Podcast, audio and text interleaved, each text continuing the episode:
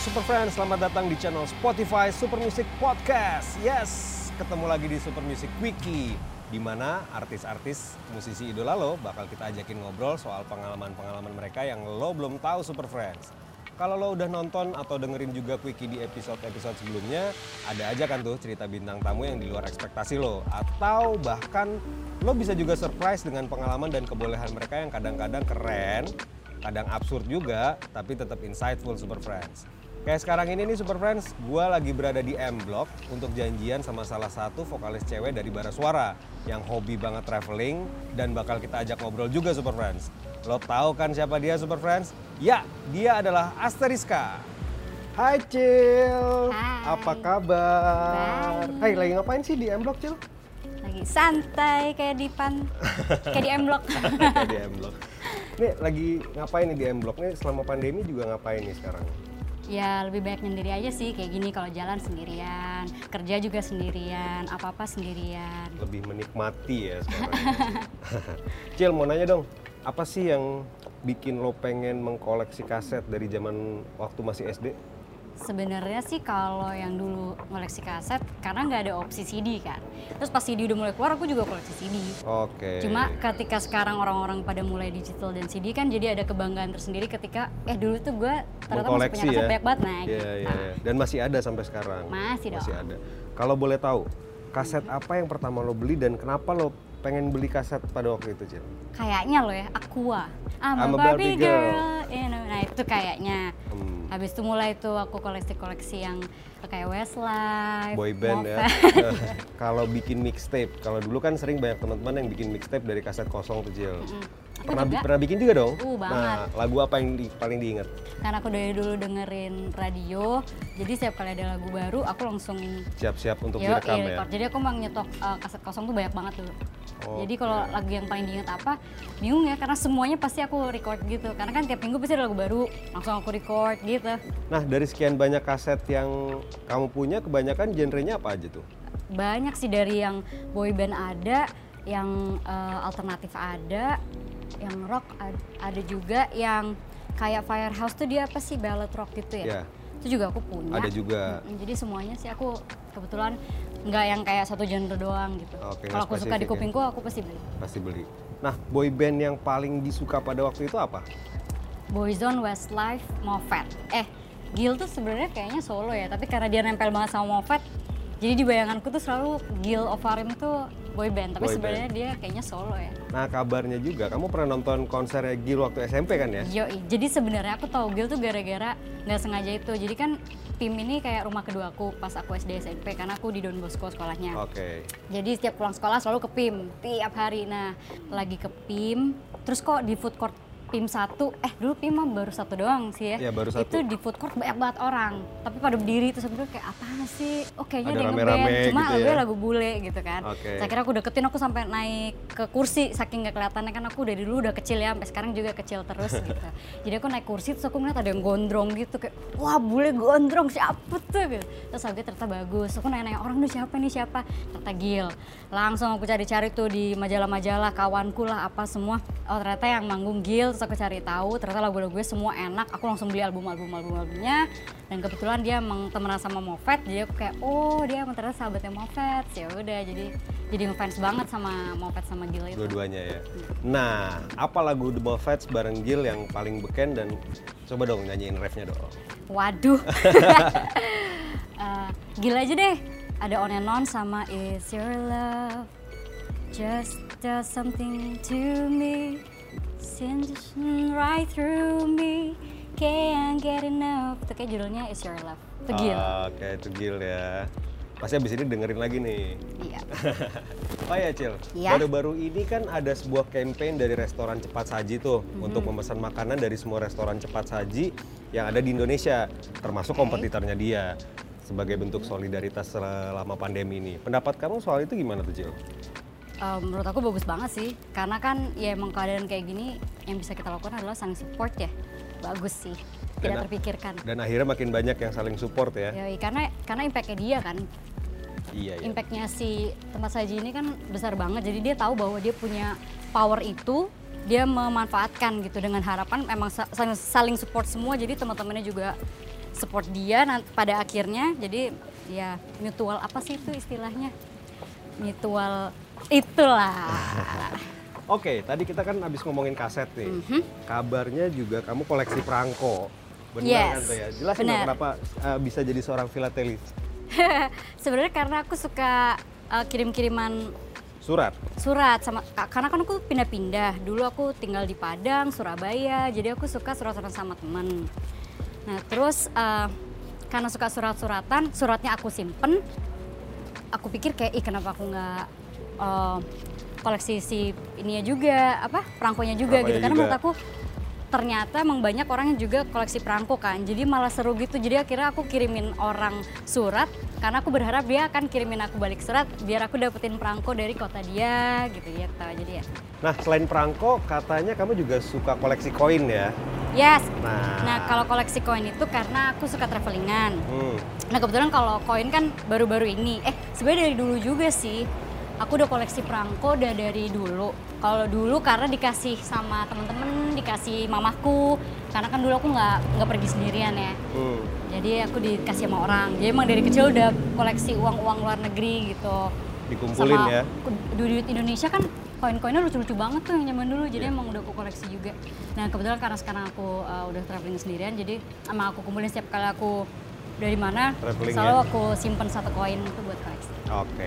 Kalau misalnya boleh ngobrol, lebih banyak koleksi koin dari negara berbeda atau koleksi koin lama dari Indonesia misalnya? Sekarang di tahun ini Hmm. ya jadinya lebih banyakan koleksi koin luar sih malah. Koin luar ya? Punya koin lama atau langka nggak yang kira-kira ada value-nya kalau misalnya dijual, Cil? Waduh, kayaknya pasti ada Pasti sih ada ya? Cuma aku nggak tahu kalau value-nya sampai sebegitunya. Cuma ya sayang karena kan aku juga koleksi. Kenapa harus aku jual kalau aku cuma punya satu? Kecuali kalau ntar aku cek ternyata punya tiga, ya mungkin aku jual Salah satunya. Oke. Sekarang aku pengen tanya soal hobi sebagai pencinta alam nih. Kabarnya kamu juga suka climbing sama caving kan ya? Eh, Sebenarnya aku lebih sering hikingnya sih. lebih cuma sering hiking ya? cuma caving aku beberapa kali juga. Climbing belum pernah wall climbing yang benar-benar di eh, Free climbing sih. gitu cuma ya? wall climbing aku. Oke. Itu sejak kapan sih? Aku tuh join pecinta alam 2003. Udah climbing sama caving ke mana aja nih, Cil?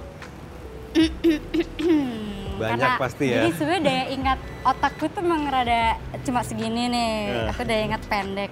Cuma kalau gunung kira-kira aku naik gunung mungkin kalau di total 13 14 kali, 13 kali ya. Hmm. Gunungnya juga rata-rata gunung-gunung di Jawa sih. Oke. Kalau yang gunung di luar paling ya kalau yang pendek Gunung Batur Bali itu sih kayaknya nggak nggak aku hitung ya. Eh, tapi aku pernah ke Rinjani. Rinjani. Rinjani. Tapi juga Rinjani aku nggak sampai yang puncaknya karena aku sebenarnya eh, agak naiknya ilegal. Jadi aku cuma boleh sampai Pos berapa? pos Sembalun, Oh, Senaru. pos eh pokoknya satu pos doang, cuma sampai si titiknya yang situ doang yang diizinin. Habis itu aku harus turun. Harus balik aku lagi nurut ya? daripada alam berkata lain, Lain. ntar aku malah nggak bisa pulang kan. Iya betul. Dan yang menurut kamu yang paling indah dan memorable yang mana, Cil? Rinjani sama Semeru sih. Nah, Cil, boleh jelasin nggak satu persatu arti dari tiga peraturan saat caving? Katanya ada take nothing but picture, kemudian leave nothing but footprint, dan kill nothing but time. itu sih sebenarnya di mana pun kalau kita di alam ya jadi kalau di alam tuh kita nggak boleh tuh sebenarnya metik-metik makanya sebenarnya aku agak sedih kalau orang metik-metikin kayak Edelweiss Hmm. toh habis lo ambil tuh juga udah mati kan nantinya gitu loh Eh, kita juga jangan buang sampah jangan membunuh tanaman dan binatang Nah, untuk persiapan fisiknya sendiri apa yang kamu lakukan, Cil? Eh, sebelum berangkat ke alam sih udah pasti ada latihan fisiknya dan itu minimal kayaknya sebulan dan Sebulan itu sebulan tuh ya? tapi harus tiap hari Nah, Cil, belakangan ini kan ada berita di India yang orang ketipu beli lampu Aladin tuh. Katanya bisa ngeluarin jin, iya benar. Dan bisa ngasih keberuntungan juga. Lampu itu ternyata dia beli seharga satu miliar. Menurut kamu gimana Dang soal itu it. tuh, Cil? Aku sih sebenarnya nggak nggak pernah denger sih. Cuma kalau itu memang benar-benar kejadian, gimana ya? Kayak apa ya yang dipercaya sama orang itu sampai mau ngeluarin satu miliar ya? Ya itu balik lagi ke kepercayaan orang sih ya, apa yang dia yakinin kalau emang dia merasa dengan mengeluarkan uang satu miliar bisa menjawab rasa penasaran dia, ya itu haknya dia. Atau berarti kalau dia ngeluarin satu miliar, berarti kan uang dia lebih dari satu miliar, ya nggak apa-apa juga, nggak ada yang rugi. Kecuali kalau dia sampai ngerugin orang lain, sampai dia ngutang, nah itu baru tuh salah. Gitu sih kalau menurutku. Nah, kita ngomongin India nih, masih ngomongin India. Katanya kamu udah dua kali pergi ke sana ya, Cil? Yoi. Terus sempat traveling ke Turki juga. Yes. Nah, pengalaman seru apa tuh yang bisa diceritain selama di sana? mau dari mana dulu nih? India dulu. Dari Kalau India India, yang pertama kali aku kan lebih yang ke bawah tuh antara tengah deh New Delhi ke bawah. Cowok-cowoknya agresif-agresif, cuma agresifnya tuh lebih yang kayak kayak nggak pernah ngeliat cewek gitu. Jadi Oke. kalau ngeliatin aku tuh dari atas sampai bawah tuh sampai kayak nggak kedip gitu kayak dia ngeliatin gue karena gue Karena apa ya? kenapa ya? gitu apa mau ngapain gue? Jadi akhirnya banyak banget pikiran gitu. Terus eh, yang pasti aku pernah kena pelecehan di busnya pas aku ngambil bus malam. Jadi selama berjam-jam itu ada ada cowok yang duduk di belakangku tuh eh, mulutnya nempel di kupingku terus. Aduh. dan aku nggak bisa gerak karena karena ceweknya cuma ada aku sama temenku doang sama Putih Oke. Putih Citara dari Barasora juga tapi intinya aku udah ngerasa dilecehin banget sih karena kayak kurang ajar loh harusnya pengen aku gituin gitu cuma kan tahan daripada aku merugikan aku sama temenku toh dia juga sebenarnya nggak nyentuh aku cuma bibirnya aja nempel-nempel kuping gitu. Gak itu sih ya? yang di India yang Iya, pertama iya, iya. cuma ada lagi yang seru tuh di Turki karena pada saat di Turki itu pas lagi kudeta Oh. jadi aku di bus sampai berjam-jam sampai belasan jam di jalan tol karena aku nggak bisa masuk ke Istanbul gitu. Karena jalanan di Istanbul tuh aksesnya ditutup, Ditutup ya? dari mana pun Hmm. dan temanku kan ada yang tinggal di Istanbul dan aku harusnya tinggal sama dia. Itu temanku langsung nelfon aku nangis-nangis kayak Icil this is so bad.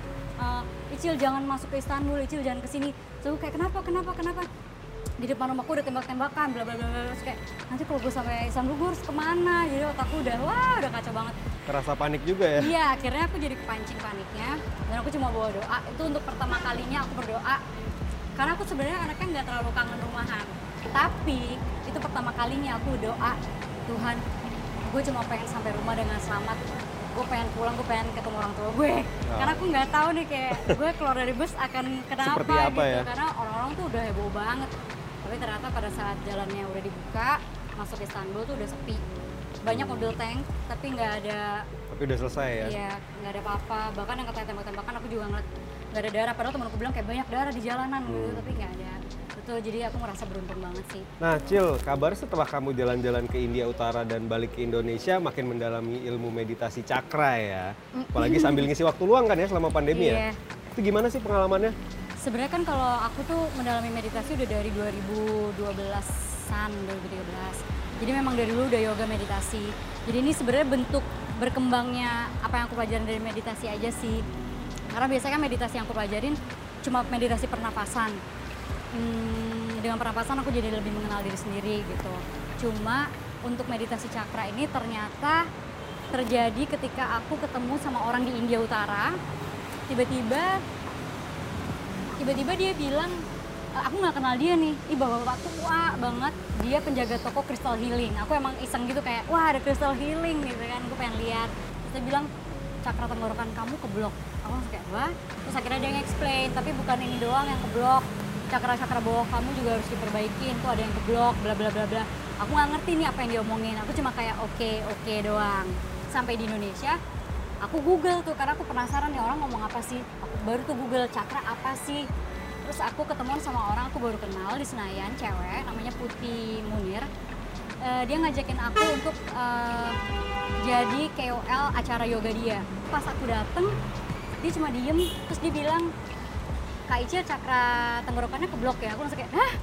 Kok ini Sama dua, kok dua ya?" orang ini ngomong yang sama di bulan yang nggak terlalu jauh? Hmm. akhirnya aku ngobrol sama dia lebih lanjut soal si cakra ini aku explain bahwa si India ini juga ngomong yang sama. Dia bilang iya kak soalnya kelihatan banget. Nah itu kan untuk orang-orang yang normal seperti aku penglihatannya nggak bisa lihat. Akhirnya aku cuma bisa ngikutin apa yang dia omongin. Dia bilang Kak Icil bisa melatih cakranya dengan cara meditasi cakra. Bisa kita apa ya kayak diaktifasi pas banget abis aku ketemu si Putih Maretnya pandemi kan? Iya, iya, iya. jadi apa yang aku dapat dari putih aku latih. Karena kebetulan emang nggak boleh keluar rumah juga. Jadi ternyata itu jadi waktu untuk aku kembali ke diri sendiri. Akhirnya aku meditasi setiap hari, meditasi cakra setiap hari sampai dua bulan lebih. Ternyata tuh alam semesta nggak nggak kepengen itu doang. Ternyata aku dikasih tiba-tiba ada temenku dari Bali, "Eh, Icil ada sound healing uh, course. Mau ikutan nggak? Mumpung kayak di rumah doang. Aku pikir kayak bagus juga. Oke. Jadi aku bayar aku ngambil kursusnya selama sebulan. Kata hubungannya sama cakra juga. Jadi semua ini hubungannya sama cakra ya udah akhirnya tuh aku latih terus selama pandemi dan ternyata impactnya sangat bagus banget di aku Oke, aku mau nanya dong, di manusia itu tuh sebenarnya ada cakra apa aja sih? Boleh diceritain, boleh dijelasin nggak? Eh, jadi sebenarnya aku nggak kepengen menjelaskan secara detail banget karena Iya, aku iya. bukan pakarnya dan aku tidak certified. Oke. Jadi ketika aku salah ngomong, anggap saja karena aku adalah orang yang belajar gitu. Oke. Jadi setiap manusia tuh punya tujuh cakra. Setiap cakra tuh uh, ada titiknya di tubuh-tubuh kita gitu. Cakra yang pertama tuh paling bawah di sekitar kemaluan kita. Cewek cowok sama aja semua. Terus cakra yang kedua itu di bawah pusar. Cakra ketiga itu di atas pusar. Cakra keempat itu di dada kita. Cakra kelima itu di tenggorokan. Cakra keenam itu mata ketiga. Cakra ketujuh itu paling atas. Setiap cakra punya warna yang berbeda-beda dan itu adalah tugas kita untuk melatih aktivasi dan apa ya fokusin energi. Seperti misalkan yang paling bawah itu adalah uh, cakra secure rasa keamanan kita. Itu impactnya bisa ke rasa aman kita terhadap keuangan kita terhadap uh, perhatian keluarga kasih sayang orang. Intinya tuh kayak roots itu seperti akarnya kita. Karena ketika kita udah merasa aman secure dengan segala hal kita tuh lebih pede kita lebih yakin melakukan apa yang kita mau gitu. Tapi intinya karena aku memang melatih semuanya, jadi aku memang butuh untuk mengaktifasi semuanya karena tujuanku sebenarnya ingin memperbaiki setro cakraku ini. Tapi harus dari bawah aku aktifasi semuanya. Nah, kalau yang di dada ini aktivasi cinta, terus naik ke tenggorokan. Nah, ini yang paling penting buat aku karena yang kemarin ke kelihatan banget buat orang-orang adalah komunikasi. Jadi kalau throat chakra ini uh, masalah komunikasi dan ekspresi diri karena ternyata aku banyak mendem selama bertahun-tahun itu ternyata jadi penyakit. Nah kemarin kenapa si throat chakra ini aku ngerasa memang butuh banget diperbaiki? Karena memang sudah mempengaruhi fisikku banget. Aku selama bertahun-tahun tuh batuk, batuk nggak berkesudahan udah ke dokter. Berkali-kali dokter selalu bilang sebenarnya tenggorokan kamu nggak ada masalah gitu. Dikasih obat juga nggak pernah sembuh. Dan itu impactnya ke nyanyiku, ke karirku. Karena setiap kali nyanyi ketika aku switch falsetto atas sama suara perut tuh kayak keceklik gitu. Selalu batuk karena gatel banget nah itu yang aku akhirnya butuh memperbaiki karena dokter aja ternyata nggak bisa menyembuhkan. Jadi mungkin aku merasa apakah aku harus sembuhin dari dalamnya kah dari mentalku kah biar impactnya ke tenggorokan. Dan kemarin ketika aku berbulan-bulan udah medit- meditasi sampai dua bulan lebih uh, mungkin juga karena pandemi ini aku jadi istirahat total juga dari bernyanyi ya udah jadi ternyata dengan aku meditasi cakra impactnya juga lebih percaya diri aku jadi lebih gampang ngomong. Karena tadi tuh aku kalau ngomong tuh kayak goofy kayak eh kalau ngomong kayak nggak jelas. Terus masih gue suka kayak masih gue tuh suka kayak ini anak kalau ngomong apaan sih? gitu. Kalau sekarang lebih lebih bisa lah aku fokuskan apa yang mau aku omongin gitu. Walaupun aku masih kelihatan kayak goofy kadang kayak hehehe tapi aku lebih percaya diri untuk aku tahu apa yang mau aku omongin. Sebelumnya nggak kayak gini gitu. Nah, selain meditasi, kamu juga belajar Ayurveda ya? Yes. Itu artinya apa sih, Cil? Boleh jelasin nggak? Kalau Ayurveda sendiri itu artinya adalah ilmu untuk panjang umur. Uh, ini sebenarnya ilmu udah dari zaman dulu banget, mungkin zaman zaman kerajaan di, uh, di India gitu. Uh, dan ini orang-orang yang memang menggunakan herbal-herbal alami, jadi mereka nggak ada kimia sama sekali. Oke, sekarang kita masih ngomongin kegiatan waktu pandemi nih. Tadi udah ceritain tentang meditasi. Ceritain juga dong, sekarang nih hobi roller skate nih. Ini kan seru Yoi. banget nih. Dari kapan sih mulai main roller skate? Sebenarnya kalau roller skate aku udah mulai dari November tahun lalu 2019. Nah, berarti sebelum main roller skate itu sempat main inline skate. Yes, aku emang inline skate udah dari kecil. Ada perbedaan teknik meluncur nggak sih, Cil, antara roller skate dengan inline skate? Ada sih, ada banget.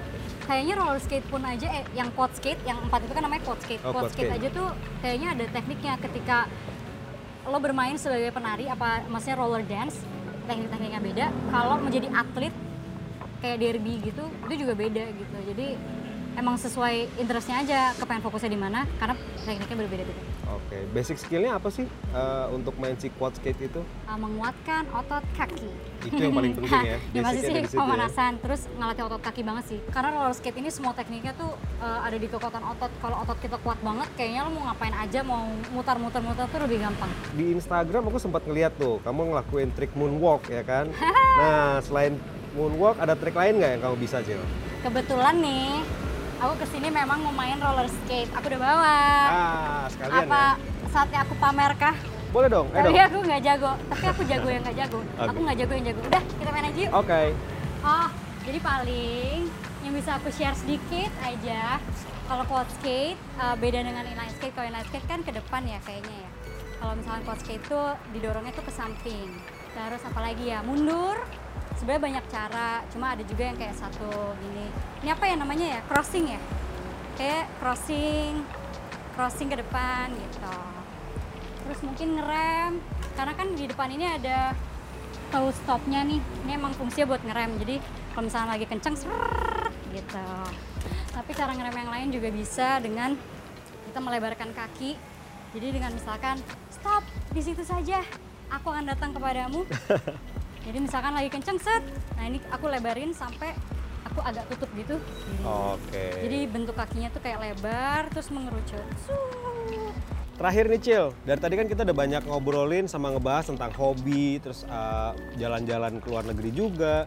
Nah sekarang gue pengen tahu dong, five words to describe yourself itu apa aja Cil? cheerful, adventurous, goofy, spiritual. Last one is I'm easy. I'm easy. Easy going, uh, easy apa pun. Ini udah ngobrol-ngobrolnya. Udah Temenin kali aku ya? main roller skate aja gimana? Oke, sambil kasih lihat ya trik-trik apa lagi ya. Oke. Yo Super Friends, baru aja kita ngobrol dan ngulik cerita pengalaman seru dari seorang Asteriska. Mulai dari hobinya traveling ke luar negeri, traveling juga di dalam negeri, terus sampai koleksi kaset, CD, hingga hobinya yang suka main quad skate. Oke Super Friends, sekian buat Super Music Quickie bareng Asteriska. Nantikan Super Music Quickie di episode berikutnya. Stay tune terus di channel podcastnya Super Music. Karena kita bakal terus ulik, korek, dan kepoin apa aja informasi seputar musisi dan artis kesayangan lo. Yang tentunya lo belum tahu Super Friends.